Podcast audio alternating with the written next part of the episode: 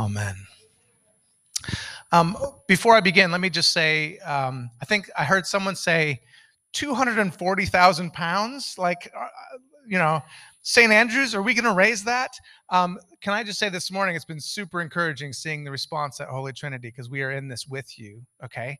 Um, and so, super encouraging seeing the response there of people at the nine o'clock service, the 1045 service. That's why I was late because I was there while people are responding, putting, bringing their envelopes forward and that sort of thing.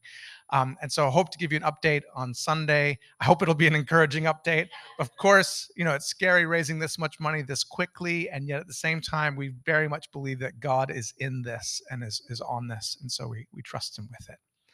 So there you go. And I'm excited um, about when I look to the future and think about what this will mean for Stack it's just it's beautiful. Um, I love things things like thinking about um, when the front gardens of the two properties become one, and things like when we figure out ways of connecting this building to the building next door, or much further into the future when we think about and figure out ways of actually extending this building and different things like this. Like there's some really exciting potential that that this opens up. And so hugely exciting um, for what's happening here. But anyways, um, this morning I'm going to take you into uh, first our passage for this morning is First Samuel 13. And I've got to be honest with you though, when I first um, got this passage in our series, um, I went to First Samuel 13 and my heart sort of sank because I have like I've read it several times, but I only had like one verse highlighted in this chapter. And I thought, oh no. um, and yet, as I've been studying it, there's actually a lot of significance to what's happening here that I'm going to take you guys into. Okay. Um, so here we go. Let me read verses 1 to 15. Saul was 30 years old when he became king, and he reigned over Israel 42 years. Saul chose 3,000 men from Israel. 2,000 were with him at Michmash and in the hill country of Bethel, and a 1,000 were with Jonathan at Gibeah in Benjamin. The rest of the men he sent back to their homes. Jonathan attacked the Philistine outpost at Geba, and the Philistines heard about it. Then Saul had the trumpet blown throughout the land and said, Let the Hebrews hear. So all Israel heard the news. Saul has attacked the Philistine outpost, and now Israel has become obnoxious to the Philistines. And the people were summoned to join Saul at Gilgal. The Philistines assembled to fight Israel with 3,000 chariots, 6,000 charioteers, and soldiers as numerous as the sand on the seashore. They went up and camped at Michmash, east of Bethaven. When the Israelites saw that their situation was critical and that their army was hard pressed, they hid in caves and thickets among the rocks and in pits and cisterns. Some Hebrews even crossed the Jordan to the land of Gad and Gilead.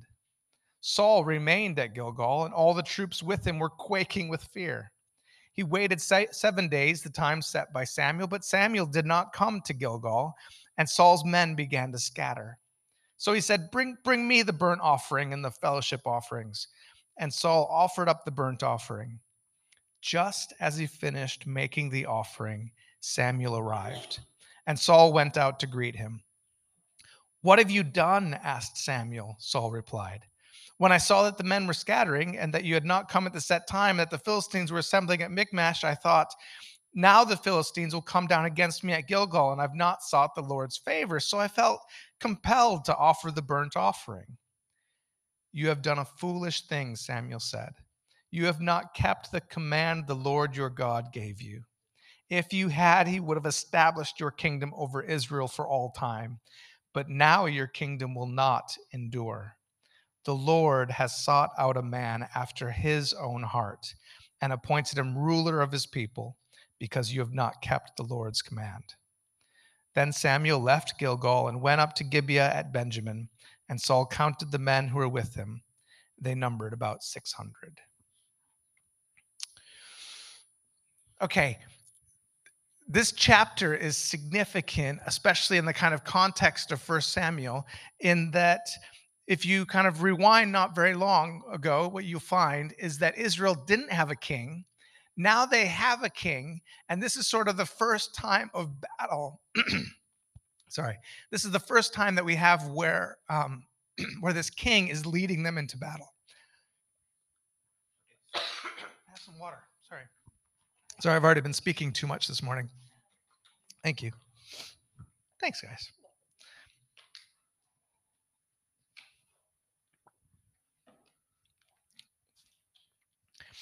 Now, the, the Israelites have really high hopes as to what a king is going to mean for them.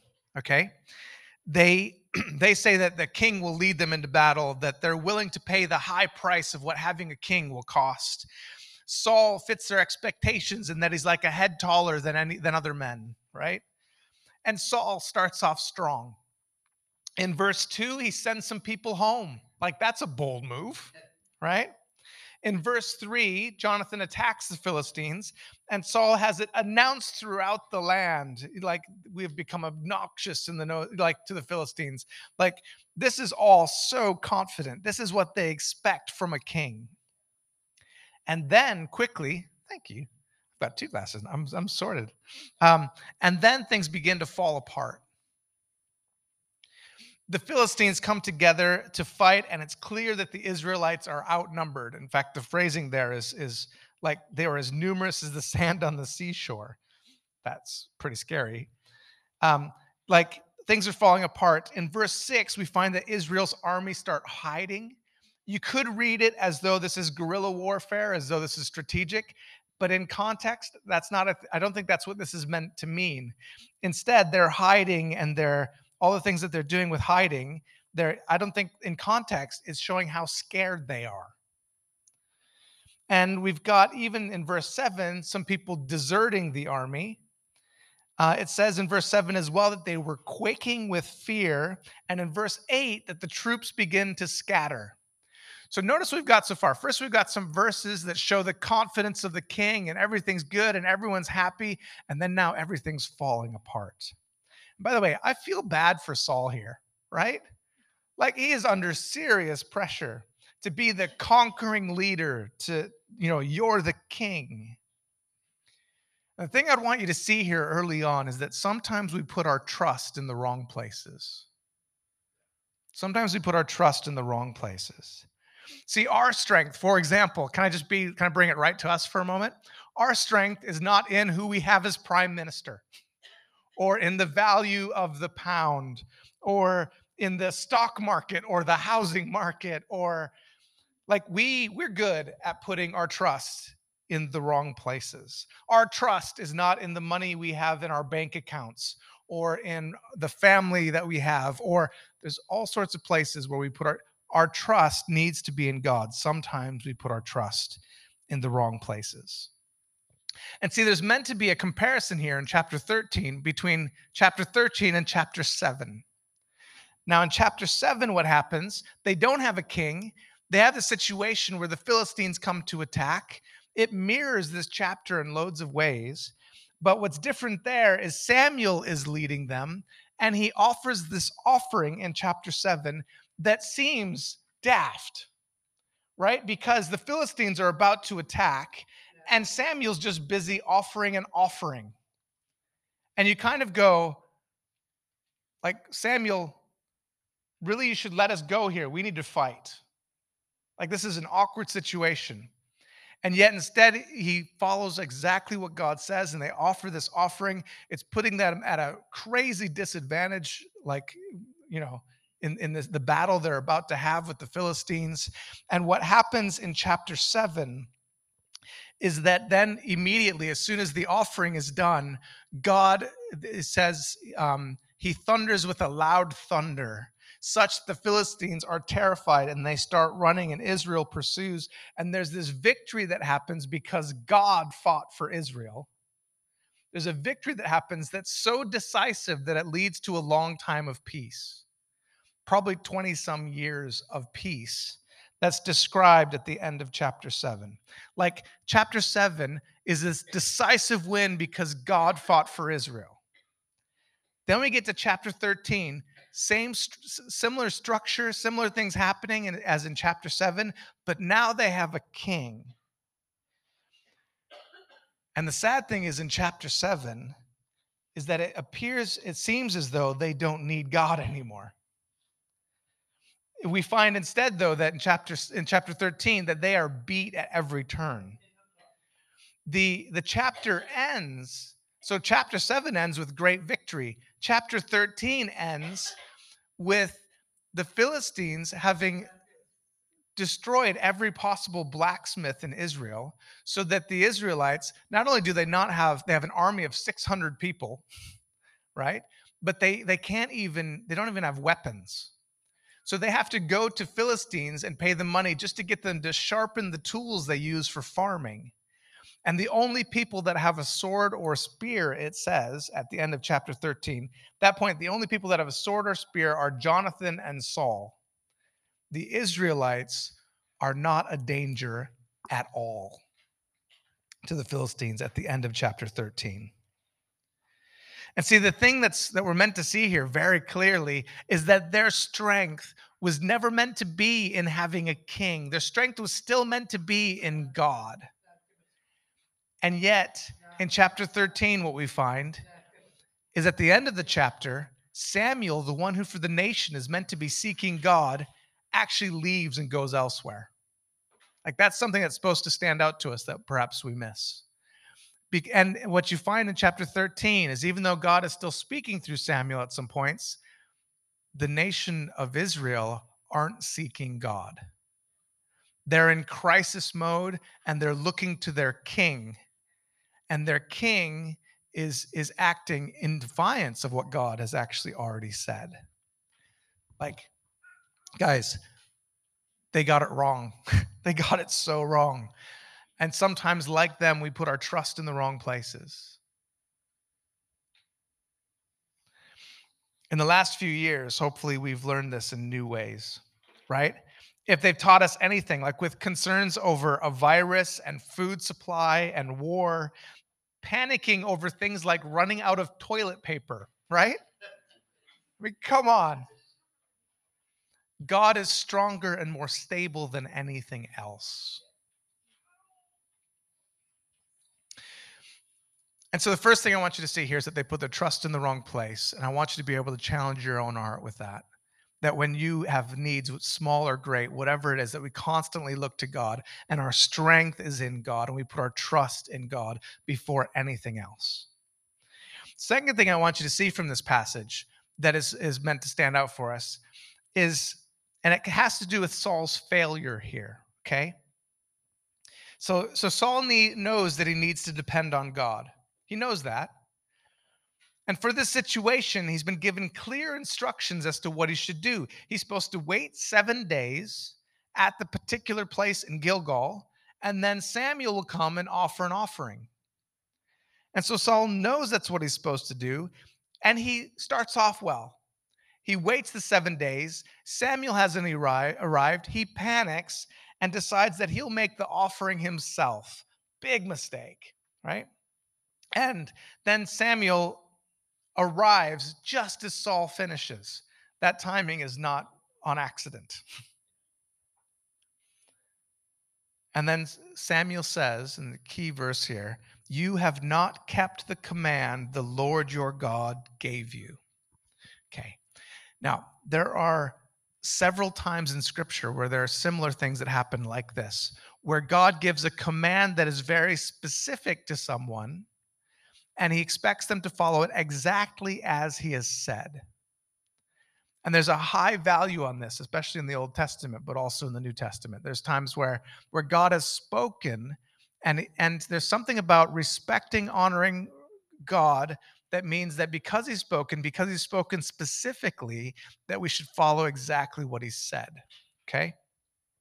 And so, for example, let me give you an example that some many of you will be familiar with. Okay. Uh, there's Moses is leading the Israelites through the desert, and he's like, they need water. And this is for a whole nation of people, right? Like, you know, possibly a million people. And like, there's no water. And God tells Moses, speak to this rock and it will flow with water. Now, that would be a pretty cool thing, right? And so Moses speaks to the rock the rock flows with water enough that you can actually, in fact, I'll grab some water actually, um, enough that you can actually, you know, have enough water for a, for a million people. Like this is a big deal. Speak to the rock, and it flows with water.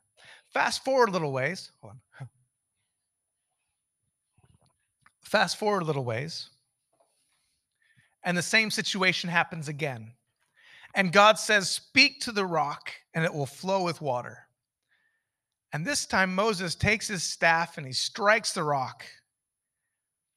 And God says, You're not going to lead the nation, you're not going to go into the promised land with the nation. And you kind of go, Wait a minute, God, why? That seems a bit that seems a bit harsh. And when we dig into it a little bit, we realize a few things here we realize, okay, there's something wrong about why was he wanting to strike a rock with his staff? Something about how he wanted to be seen, something about how him wanting to be the source of power, uh, of authority in that situation.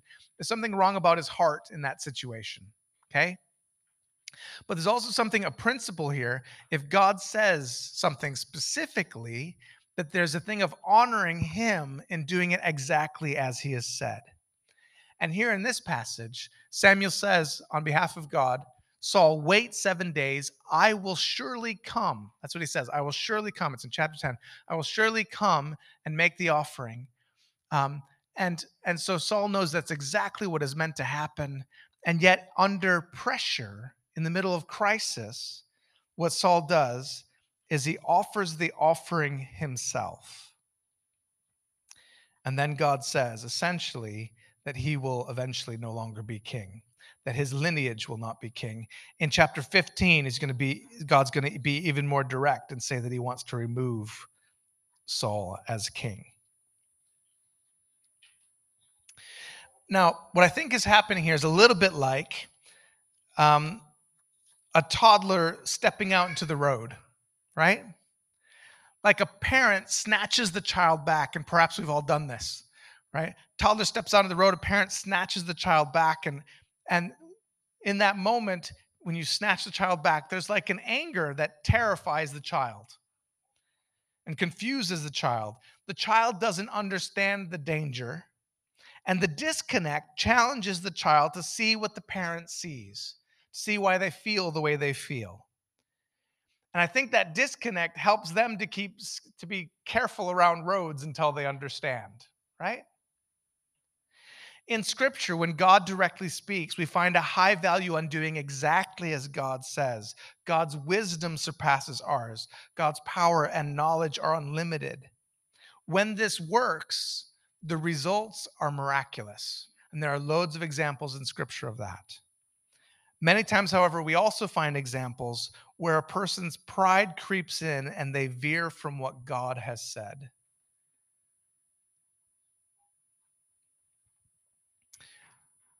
By the way, what we see in Saul's heart here in verse in chapter 13, we see again in chapter 15. Where like in chapter 15, uh, then finally Samuel says to, to Saul, um, does the Lord delight in burnt offerings and sacrifices as much in obeying the Lord? To obey is better than sacrifice, and to heed is better than the fat of rams. Catch this bit right here, verse 23. For rebellion is like the sin of divination and arrogance like the evil of idolatry. Because you have rejected the word of the Lord, he has rejected you as king. And the thing is, we can we might miss what that means. So let me unpack that for a second. Rebellion is like the sin of divination. You see, our sinful heart prefers a God that we can control. Instead, we're invited to obedience to a God we cannot control. Rebellion is like the sin of divination. With divination, a person can claim to know the mind of God by reading some tea leaves in a cup, or the way the birds flow in the air, or some dung on the ground, right? There's all sorts of different ways, divination, of trying to read the mind of God instead of actually going to God and talking to God. You see, again, we prefer a God we can control instead of having to be obedient to God we cannot control. Or it says, arrogance is like the evil of idolatry.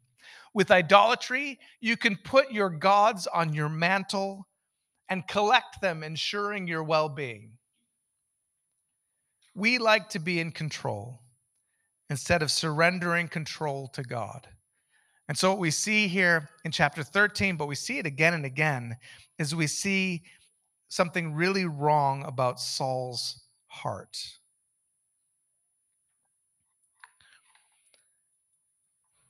And in fact, if you fast forward, think about it. If you fast forward in Saul's life, this these traits of his heart, they're going to come out again and again.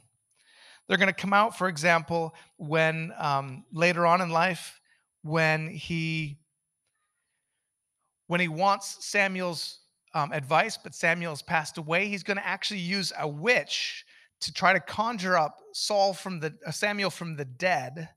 Um, like, like absolutely, you kind of think about like when you fast forward, you can see that Saul's heart was so corrupted, and it comes out here in chapter 13 and what he did, but it's it's only a hint at at what's underneath.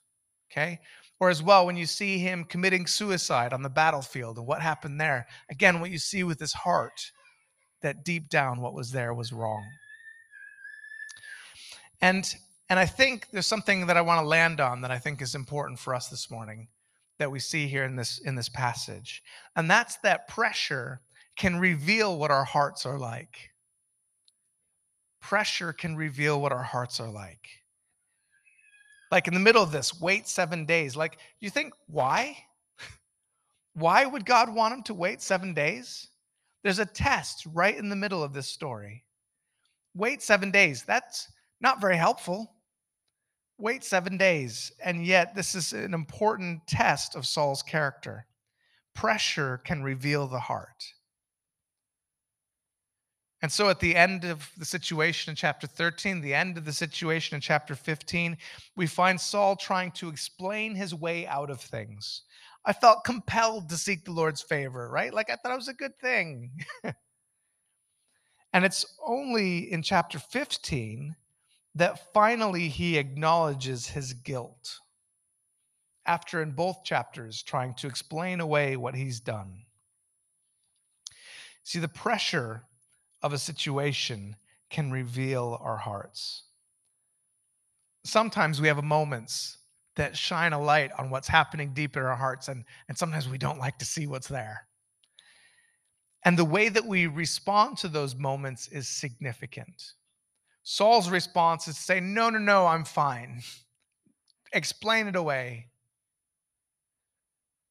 Instead of having the response of someone like David who would repent who and and when you see when pressure reveals the darkness of your own heart how you respond is important.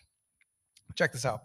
Um i found like thinking about this is just a fun illustration but um i found that you think about pressure revealing your heart.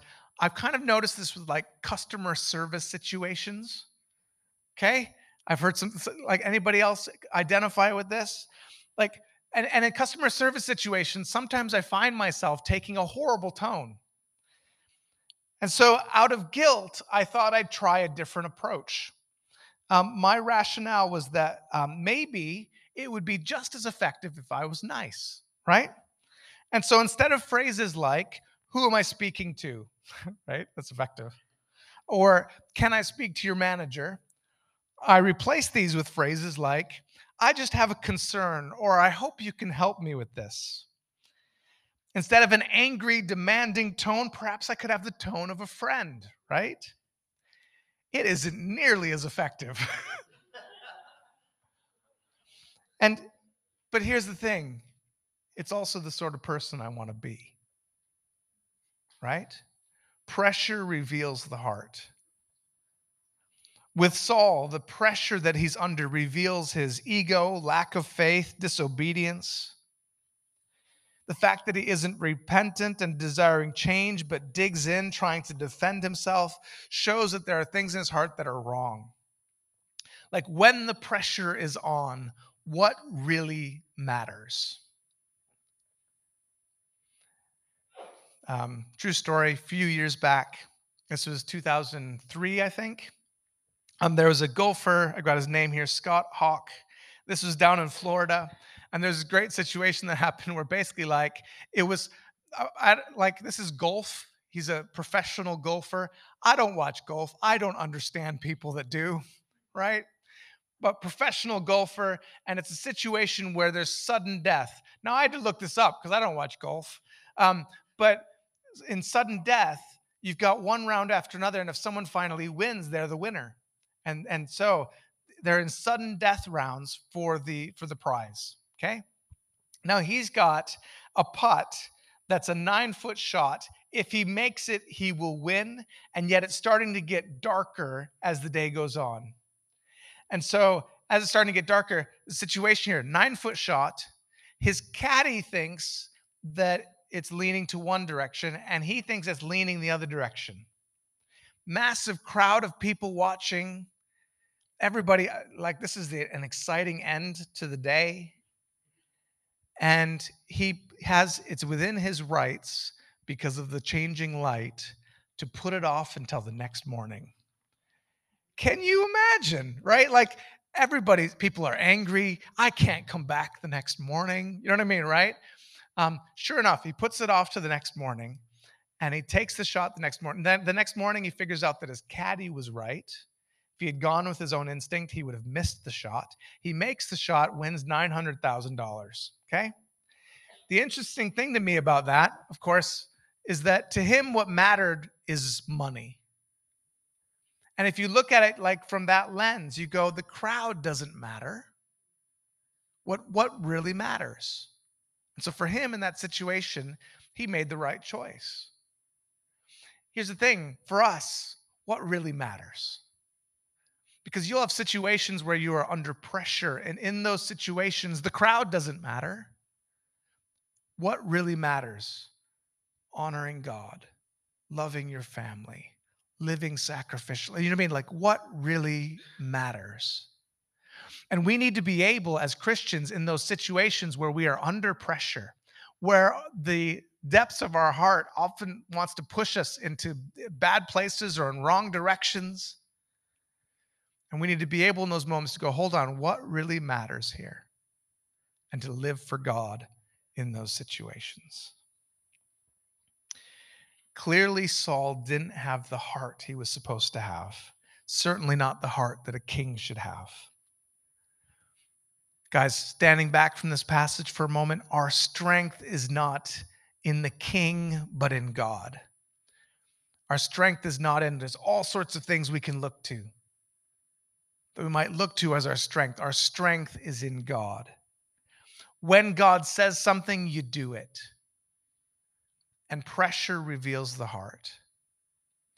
And we need to be a people that when we see what God wants to change, what's wrong about us, when we see the depths of who we are, that we respond with repentance and with humble hearts.